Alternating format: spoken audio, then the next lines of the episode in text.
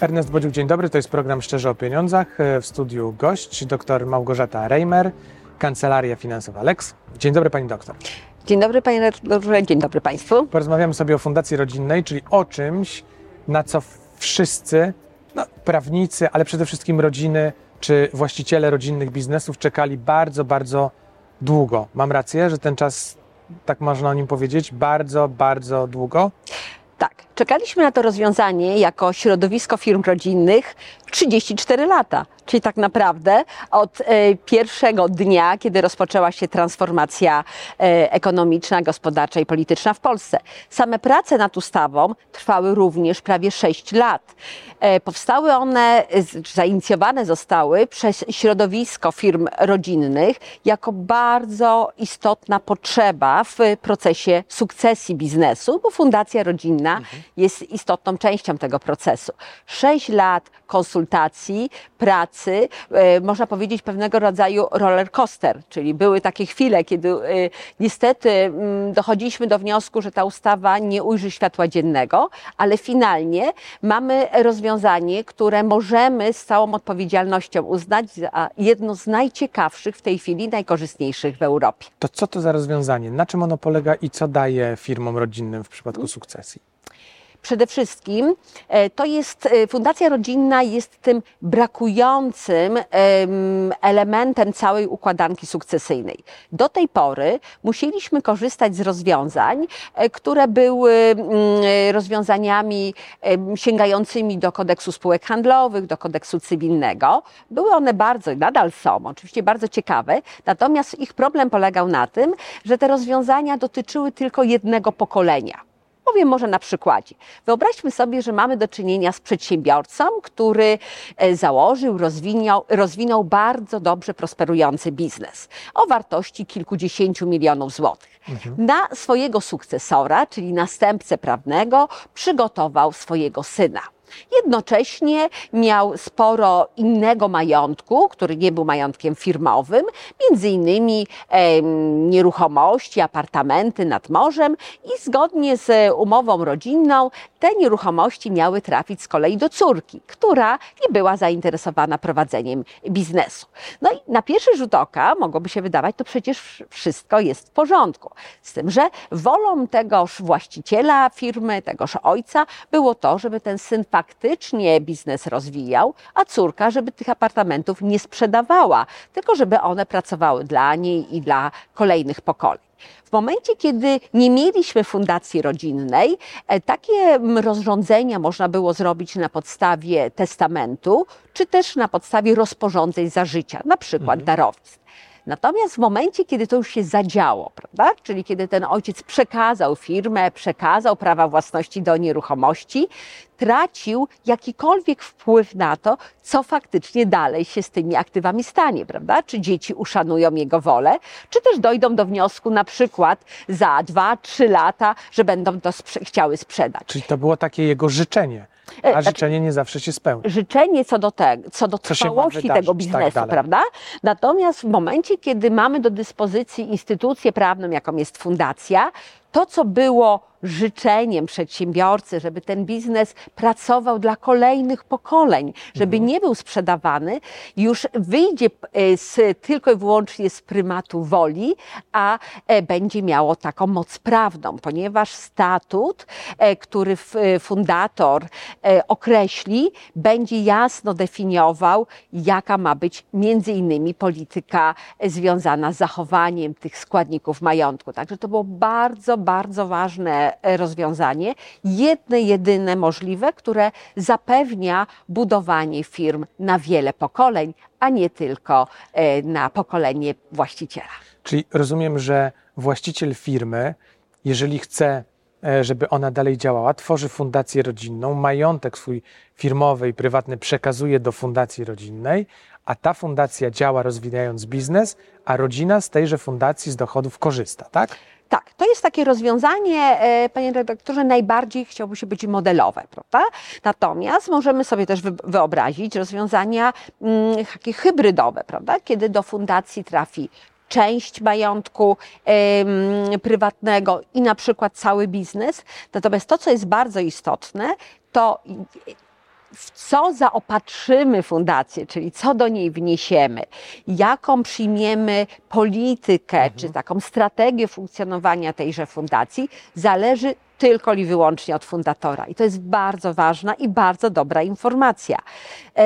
Ten element bardzo dużej elastyczności, bardzo dużej swobody, którą ustawodawca dał e, fundatorowi, to jest jeden z elementów istotnie wyróżniających w tej chwili fundacje rodzinne w prawie polskim w porównaniu z innymi fundacjami rodzinnymi w Europie. Czyli to może być tak, że po prostu firma, którą stworzył ojciec lub matka lub małżeństwo, e, daje później swobodne życie dzieciom, nawet jeżeli one nie chcą e, pracować w danej firmie na przykład, bo mogą żyć e, tą fundacją czy przedsiębiorstwem, mogą zarządzać fachowcy. Niekoniecznie musi być tak, że syn czy córka wchodzi do zarządu i kieruje spółką, nawet jeżeli tego nie chce albo się na tym nie zna. Jak najbardziej. I dotknął Pan w tej chwili y, kolejnego bardzo istotnego problemu, bo y, wszelkiego rodzaju badania wykazywały, że mamy w Polsce problem z efektywną sukcesją. E, przyczyn tego problemu było bardzo dużo, ale jednym z kluczowych było właśnie, była właśnie niechęć sukcesorów do przejmowania biznesu rodzinnego. Albo wynikająca, tak jak Pan powiedział, z braku e, woli tychże sukcesorów, mhm. albo z braku kompetencji. E, no i to było kolejne wyzwanie, przed którym stała rodzina biznesowa. Co w takiej sytuacji zrobić, prawda? A przecież być może to kolejne pokolenie ten y, przysłowiowy gen przedsiębiorczości już w sobie będzie miało. I właśnie fundacja daje możliwość bardzo efektywnego rozdzielenia tych dwóch obszarów, prawda? Czyli z jednej strony, jeżeli dzieci e, ów gen będą miały, będą miały też taką wolę, to fundator może przewidzieć ich zaangażowanie takie w codzienne prowadzenie biznesu, ale jeżeli tych warunków, e, te warunki nie są spełnione, to, to czekamy na wnuczki. Tak jest, czekamy na, e, na wnuków, natomiast e, biznes operacyjnie jak najbardziej może być prowadzony i zarządzany przez profesjonalną e, kadrę menedżerską, niepowiązaną rodzinnie.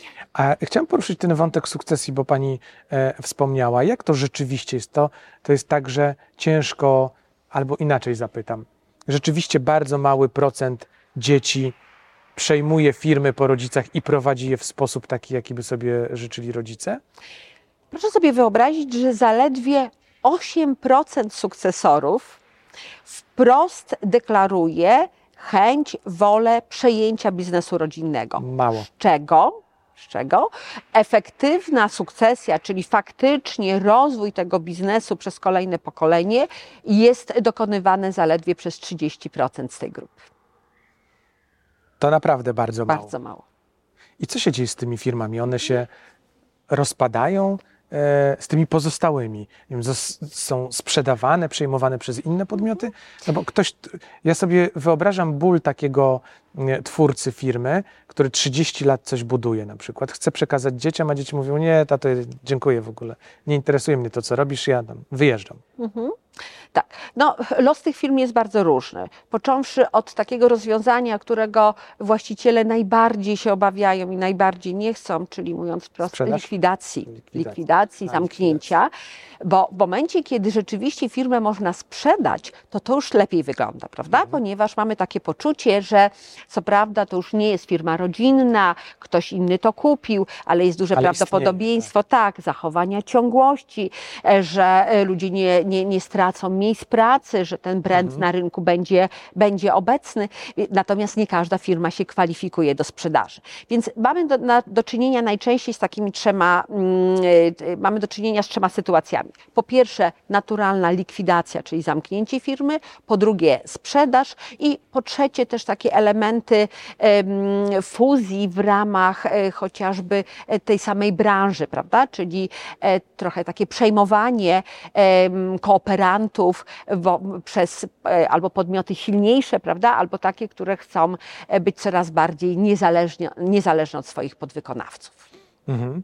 E a jak wygląda dziś w Polsce ten proces sukcesji? Bo my chyba jesteśmy w takim przełomowym momencie, prawda? Jeśli chodzi o te lata, bo ci, którzy zakładali firmy po przełomie roku 89-90, no to dzisiaj dochodzą do takiego momentu, albo już doszli, albo za moment dojdą, że no, te firmy trzeba przekazać, albo coś z nimi zrobić. Czy pani czuje z własnego doświadczenia, że właśnie to jest ten moment, że to są te lata? No, zdecydowanie tak, bo proszę zauważyć, ile lat mieli przedsiębiorcy na przełomie lat 80., 90. No, zwykle mieli wtedy 25, 30, 35 lat. Czyli dzisiaj ile mają? No, dzisiaj mają 55, 60, 65 lat. Więc to jest taki naturalny, jak najbardziej moment do tego, żeby zadać sobie pytanie, e, co dalej z tą firmą. I to chciałoby się powiedzieć wręcz ostatni dzwonek do tego, żeby podjąć sensowne, e, sensowne decyzje. Więc demograficznie i, e, i gospodarczo to jest taki czas, kiedy na temat sukcesji jest, jest bardzo gorąca.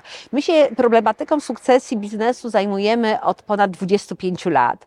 Mm, Średnio rocznie robimy mm, kilkaset takich projektów sukcesyjnych. Związku z tym mam wrażenie, że ten przegląd rynku, prawda, bo tutaj nie ma żadnych ograniczeń co do branży, jest bardzo duży. I chcę powiedzieć, że, e, że to dotyczy zarówno firm małych, średnich, dużych, ale też bardzo dużych. E, Czy jeżeli by się komuś wydawało, prawda, że, że przedsiębiorca, e, który zbudował naprawdę prężnie działający biznes, zatrudniający nawet czasami kilka tysięcy pracowników, ma temat sukcesji dobrze przemyślany, to niestety tak nie jest. Z czego to wynika? No, prawdopodobnie jest to zbieg różnych okoliczności, które miały miejsce, bo proszę zwrócić uwagę, że, e, że przez wiele lat przedsiębiorcy przede wszystkim skupiali się na tym, jakie decyzje podejmować, co zrobić. Czyli jak zarządzać firmą? Tak jest, żeby ten biznes im się dobrze, e, dobrze rozwijał.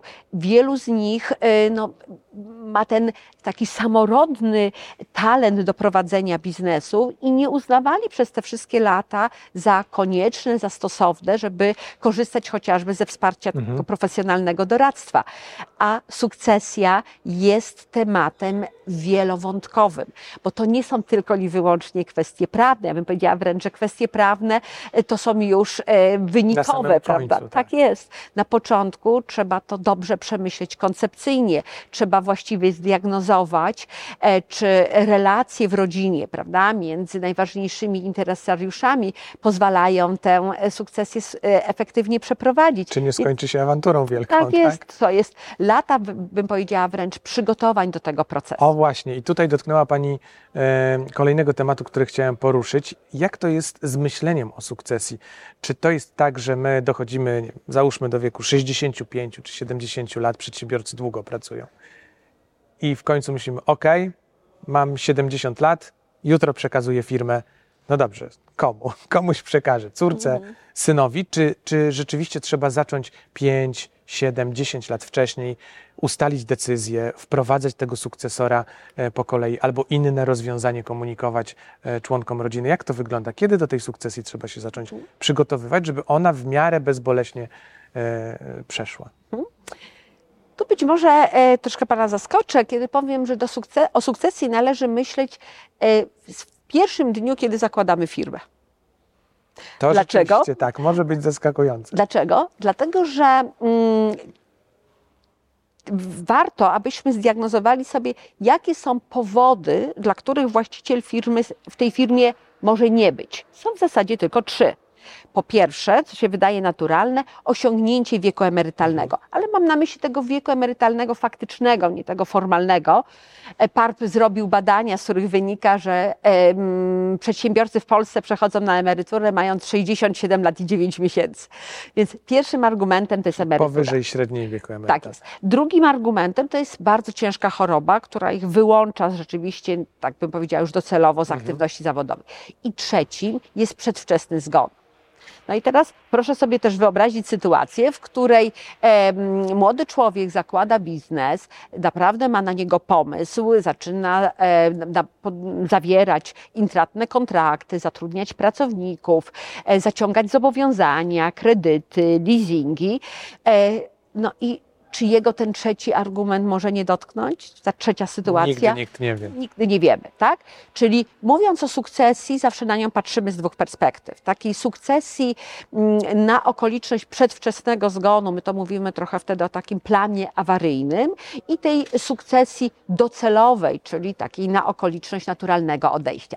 Dobra informacja w tym wszystkim jest taka, że statystycznie dużo więcej przedsiębiorców dożywa do emerytury niż umiera przedwcześnie, żebyśmy tutaj nie, żeby to tak nie wybrzmiało, prawda, nie że, tak, że losem prze- przedsiębiorców jest tylko przedwczesny zgon.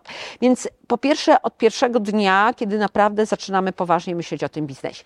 Natomiast e, chciałabym powiedzieć, kiedy najpóźniej powinniśmy w ogóle zacząć e, planować sukcesję, faktycznie nie powinno być to później niż około mm, 8-10 lat e, przed terminem, o którym myślimy, że chce, będziemy chcieli z biznesu odejść, bo to jest proces. Tak? Czyli w momencie, kiedy mamy już dokonane, dokonany wybór e, sukcesora, e, pamiętajmy, że jeszcze druga strona też musi to potwierdzić, prawda? Że chce. To, tak. że chce, że musimy się przekonać, że ma do tego e, odpowiednie predyspozycje i kompetencje, to dochodzimy do kolejnego istotnego punktu, e, też by, bywającego zasko- zaskoczeniem dla przedsiębiorców, kiedy z, nim, z nimi o tym rozmawiam, że taki sukcesor powinien co najmniej 5-7 lat popracować poza firmą rodzinną.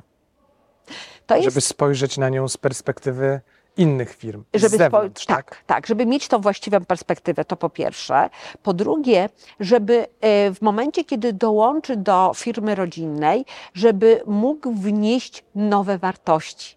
Tak, w, o, oczywiście w, o, m, cały czas pracując na tym fundamencie mm, wartości wypracowanych przez daną rodzinę. Natomiast e, to powoduje, że firma może się rozwijać jeszcze szybciej, jeszcze dynamiczniej. I po drugie, tenże sukcesor ma naturalną szansę na zbudowanie swojej pozycji lidera w tej organizacji, tego nowego lidera, a nie bycie tylko i wyłącznie synem czy córką właściciela. Tak? No, przedsiębiorcy mają tę naturalną taką pokusę i potrzebę powiedzenia, no nie, jak skończy studia, to niech natychmiast przychodzi do firmy, bo ja go bardzo potrzebuję, czy jej.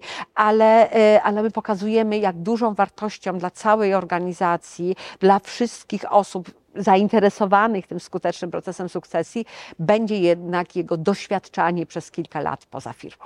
To jeszcze jedno ostatnie pytanie na koniec. Gdybyśmy wrócili do fundacji rodzinnej, Pani zdaniem to będzie popularne narzędzie, które będzie stosowane przez przedsiębiorców? Wydawałoby się, że e, takie uwarunkowania formalne, które nałoży ustawodawca, są e, tak naprawdę niewielkie, no bo umówmy się, e, minimalny, e, minimalny fundusz e, w wysokości 100 tysięcy złotych. To to biorąc pod uwagę dzisiejsze realia, to prawda, to nie jest jakaś wartość tutaj zaporowa. Również tych wymogów formalnych, takich czysto z punktu widzenia prawnego, formalnych jest relatywnie nie- niedużo. Więc nie ma powodu, żeby fundacji nie zakładał każdy przedsiębiorca. W praktyce tak jednak nie będzie, bo tę potrzebę prawdopodobnie mm, no, będą, potrzebę skorzystania z fundacji rodzinnej, będą przede wszystkim dostrzegali przedsiębiorcy, którzy mają ten biznes już y, na co najmniej takim średnim, jeśli nie dużym, albo bardzo dużym poziomie. Więc y, firm rodzinnych w Polsce, w zależności od, e, od badań, mamy od 800 tysięcy do 3,5 miliona. Mm, y, Szacujemy, że, e, że tych fundacji w Polsce z czasem będzie rzeczywiście dynamicznie e, bardzo dużo przybywało. Mówię z czasem, dlatego że dzisiaj obserwujemy takie zjawisko, gdzie część przedsiębiorców mówi wprost: bardzo dobre rozwiązanie, bardzo atrakcyjnie prawne, bardzo atrakcyjne podatkowo, ale my troszkę poobserwujemy, ponieważ nastąpiła bardzo duża erozja e, zaufania do do państwa, do prawa, do pewnej stabilności przepisów. Przedsiębiorcy mają w sobie obawę, em, twierdząc, że, e, że, że te przepisy, zadają sobie bardziej pytanie, czy te przepisy się faktycznie utrzymają. My chcemy e, no, nie tylko edukować rynek, nie tylko e, dawać wsparcie już takie doradcze i wdrożeniowe, ale też e, służyć własnym przykładem. Dlatego jako pierwsza rodzina w Polsce złożyliśmy wniosek o rejestrację swojej fundacji rodzinnej. Sami przecież jesteśmy też e, kancelarią, e, kancelarią rodzinną. To będziecie mieć taką legitymację z numerem 001. Mam nadzieję, że Jeśli tak będą będzie, jeżeli tylko sąd e, zarejestruje nas faktycznie z numerem jeden. Dr Małgorzata Reimer, Kancelaria Finansowa Lex. Dziękuję pięknie za wizytę w studiu. Dziękuję bardzo panie redaktorze, dziękuję państwu i życzę pomyślności w biznesie. To był program Szczerze o Pieniądzach. Ernest Bodziuch, do zobaczenia.